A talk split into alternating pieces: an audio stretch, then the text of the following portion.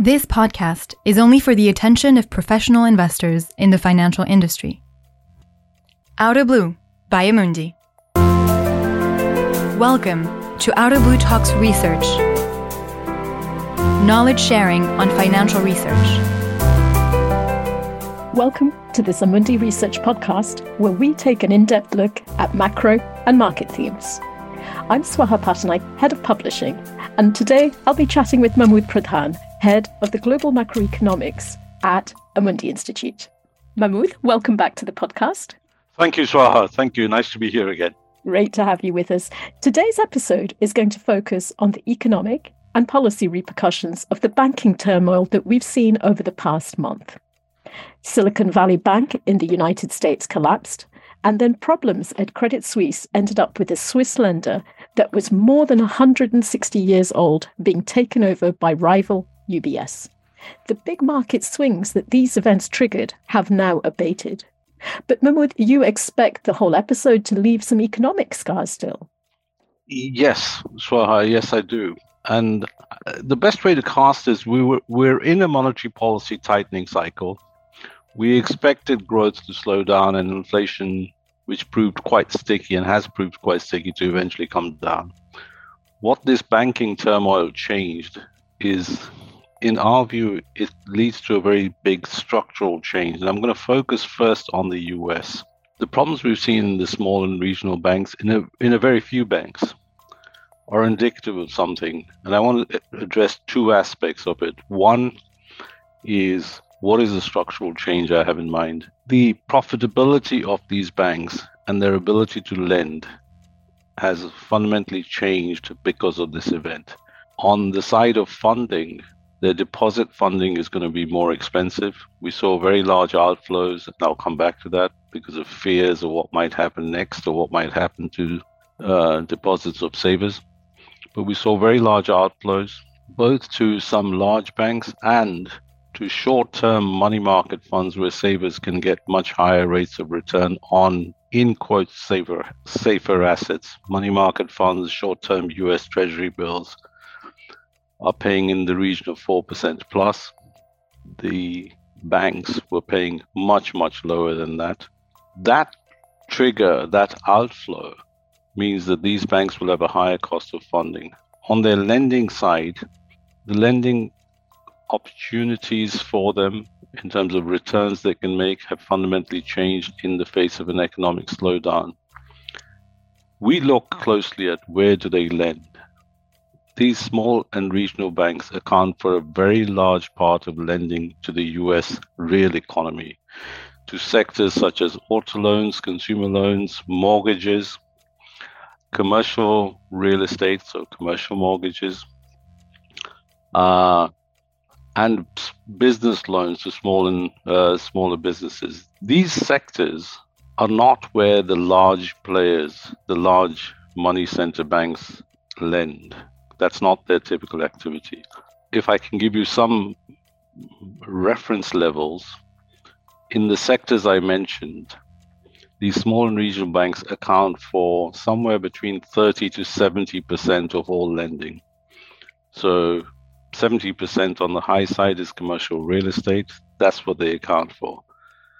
We know there are commercial real estate is not in the healthiest state. We have in all US cities very large numbers of office space, large amount of office space that is vacant uh, because of the slowdown. Now, this structural change both from the cost of funding to these banks and where they lend.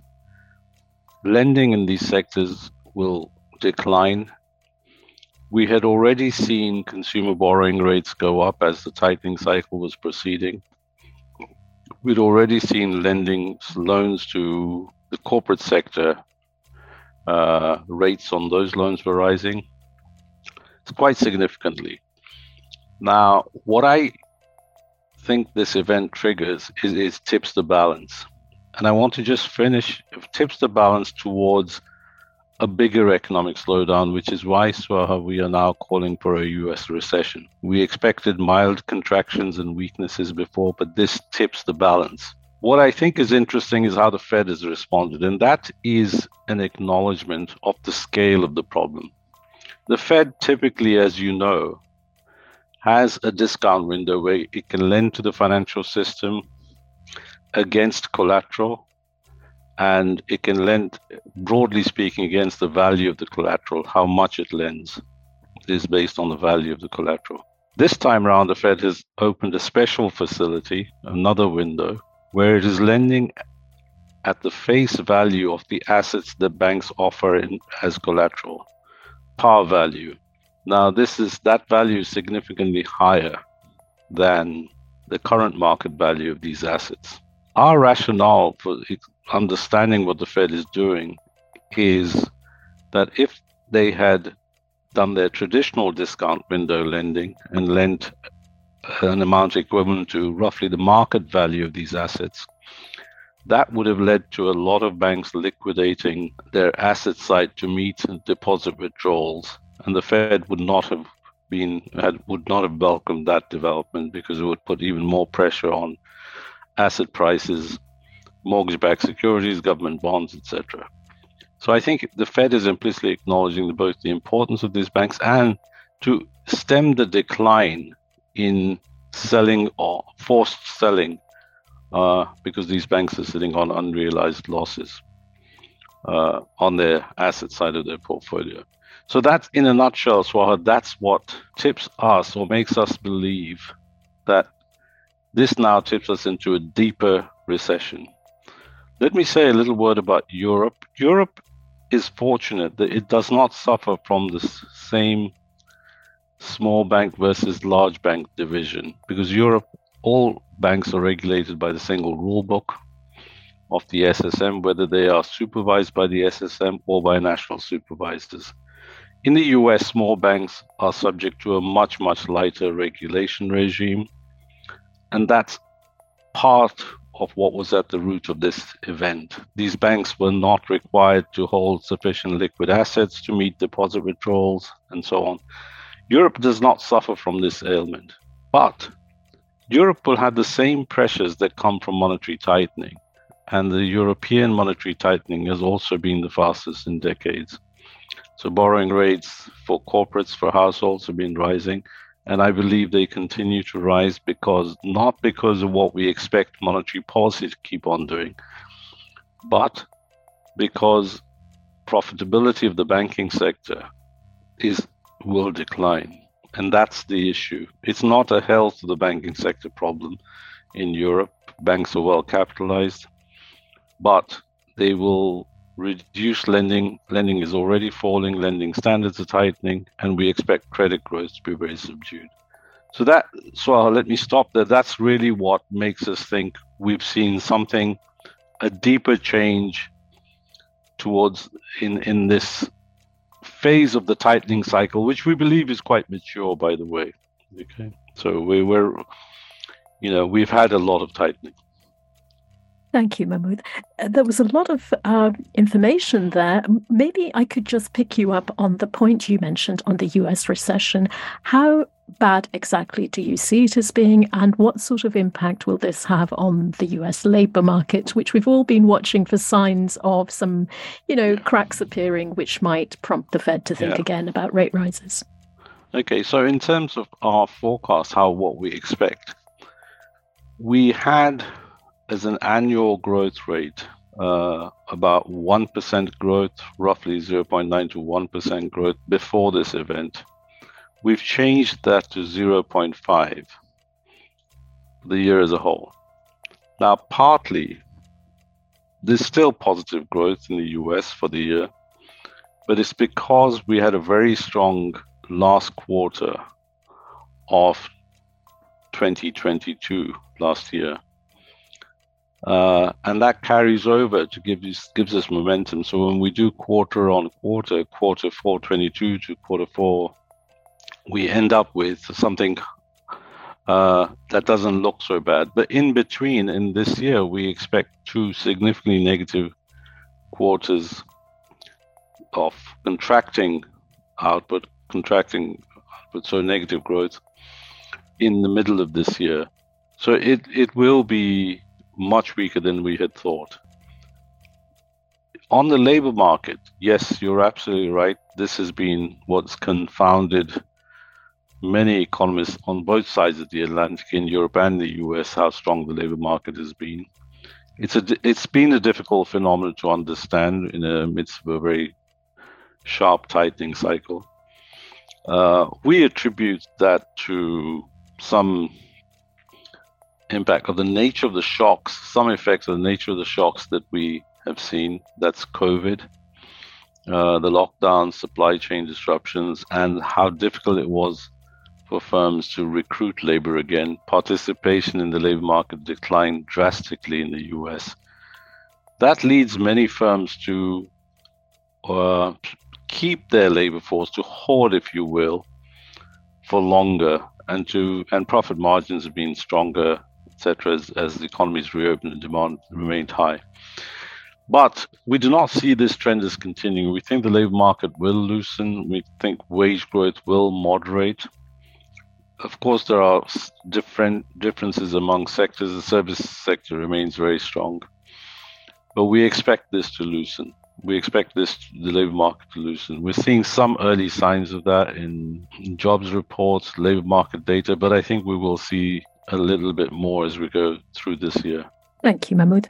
Um, Going back a little bit to what you said earlier, you were describing a huge range of uh, reactions from the banking sector to what has happened uh, with Silicon Valley Bank, Credit Suisse. Um, and all of that amounts to a tightening of financial credit conditions that will squeeze households and businesses. Now, in yes. some sense, that's going to do the work of central banks um, who all wanted inflation to come down and were working, as you said, with very sharp, aggressive rate rises to slow the economy. Will the tightening financial credit conditions be enough, however, to bring inflation back down to target? You were mentioning the stickiness earlier. Do you think it will stay sticky?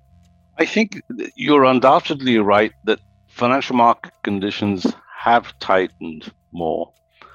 And this event, because of this event, and that does in some sense do part of the central uh, the work of the central banks in terms of how much they need to tighten policy rates by exactly what it takes off the table in terms of how much less do they need to do is very difficult to tell because these market conditions uh, are also moving at the same time. They're not constant. Uh, uh, and the central banks look at it other indicators of how the economy is performing? What are the signs of a slowdown and how much of a slowdown can they expect? What are the leading indicators? Job market developments, etc. The if you look at what how the markets are interpreting it, the markets are giving a very firm answer. They think there is significant tightening coming from the private financial markets. And by that, I mean the markets have changed drastically in wow, how much more tightening they expect. To actually, to put it more specifically, they expect cuts very soon and significant cuts, anywhere from 50, 100 basis points uh, by the by early next year. So that's a combination of your point of how much private financial conditions have tightened, but also uh, uh, what markets expect in terms of the economic growth out, outlook, a much weaker outlook. So that's a combination of those. We think that if the central banks are able to stabilize financial conditions, if the Fed can stabilize with the measures it's taken, the problems in small banks, the deposit outflows, uh, then we think there probably is some further rate increase that the Fed would still uh, implement because of the problem you mentioned that we have we still have sticky inflation. Inflation is still high, and the Fed will not think that its job has been done. Not take comfort where we are. Uh, so we think one more increase sometime this year, providing financial conditions and the banking situation stabilizes. A little bit similar for Europe. We think probably two more uh, hikes. We're at 3% policy rates.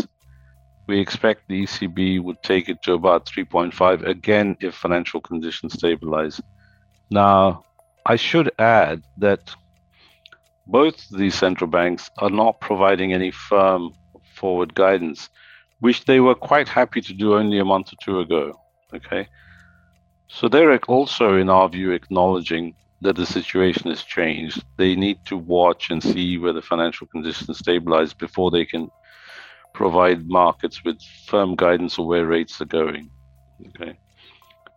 How sticky will inflation be? I think inflation is clearly there's a headline is falling quite fast. Headline inflation is energy prices come down, some food prices come down.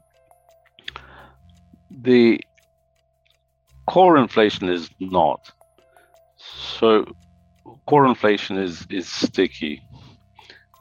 What how do what do we think about the divergence between the two and where does when will core inflation come down?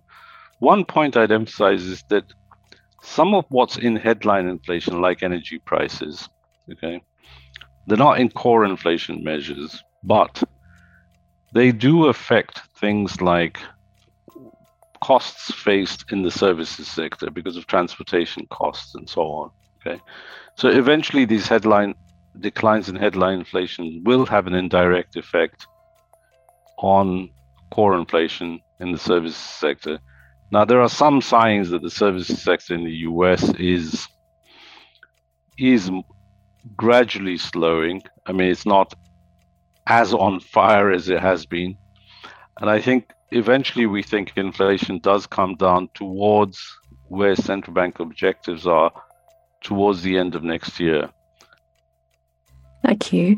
Um, uh, all that you say, I mean, the stickiness of inflation, uh, all the uncertainty that the Fed and the ECB um, is seeing ahead of it, which means it won't give forward guidance, all of this suggests life isn't very easy for those in charge of setting monetary policy these days. Um, can I ask you, uh, who do you think has the hardest job, however, right now, if we were picking, say, between the Fed, the ECB, the Bank of England, and perhaps even the BOJ, which is just about to get a new governor? Yes. Wow. Uh, I, can I start by saying I'm glad I'm not in their shoes? so they I all we all are actually. Yes. they, they, all have a difficult task. Let me make one observation, which I find interesting about this particular challenge for central banks, this episode of high inflation, which I think is is quite instructive, and it hasn't been something we've seen before. Okay. And that is going back to the policy responses they all had an accommodative stance to deal with COVID uh, in their various different measures they took, but generally speaking, a very accommodative stance COVID. And then they were, with hindsight, late on be- beginning to tighten.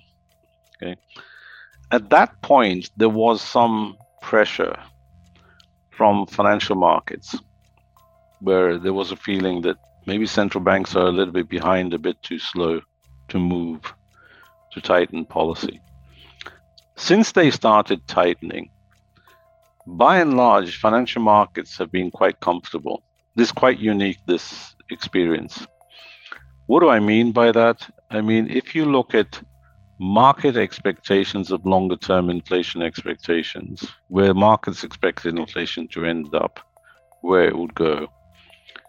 As soon as central banks started tightening and indicated that they needed to tighten a lot, that they had to keep going, markets have been very comfortable that central banks will meet their targets. Okay, we've seen long end various measures of swap markets, uh, break evens, all of those been well behaved. In contrast, the pressure on central banks and what's made their life quite difficult is the pressure from the public who are facing the costs of high inflation. Okay. That pressure has been immense, or if you, you might call it political pressure, but it's public opinion, it's the public feeling the, the squeeze, as it were. Okay. Uh, the cost of living crisis, etc., because of very, very high prices for some key components like energy and so on. So this has been a kind of quite a unique challenge for the uh, central banks.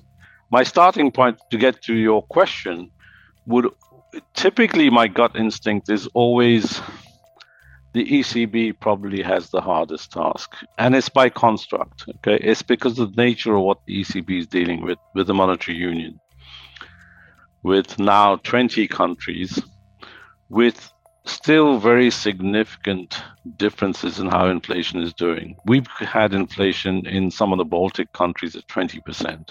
Okay, through this episode, very very high inflation. Okay, we've had. Uh, at the lower end at 4 or 5% in countries like Malta. Okay. When you're dealing with, of course, their, all their targets and their objectives are framed and set on averages. So the average euro area headline inflation, their particular measure. But the reality is, these disparities are quite large and they make life quite difficult even when you come to things like how fast are wages growing, there's a very, very big disparity across the euro area countries. And I think that inherently makes the ECB's task a little bit more difficult. The ECB, unlike the other central banks, always has to worry about how some of the countries in the eurozone, which are carrying very high public debt burdens, how they will fare and what will happen to their borrowing costs as the ECB raises interest rates. Now, I have to say that the ECB, I'm sure, is pleasantly surprised and is happy with the outcome. So far, we have not seen stresses in sovereign bond markets in some countries in Europe that we have seen in the past, where many have felt that the ECB's policy choices are very constrained by the reality of high debt levels in some countries. Okay, so far we're not facing that, but one can never rule that out. And that, so I think my my, all of them are facing very very difficult choices, and you can tell in every country public opinion is strongly against uh, or strongly you know, against what they kind of feel is a high cost of living, which is not not their doing. Absolutely. Mahmood, thanks very much for joining us today and for a really interesting discussion. We really look forward to having you back on the podcast soon. Thank you. You're very welcome. Thanks, Swahat. Thank you. And thanks to all of you for taking the time to listen to us today.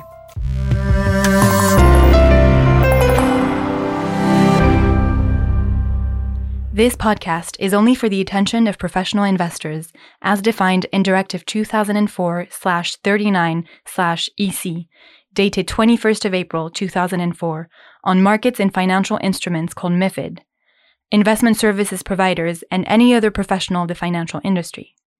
Views are subject to change and should not be relied upon as investment advice on behalf of Amundi.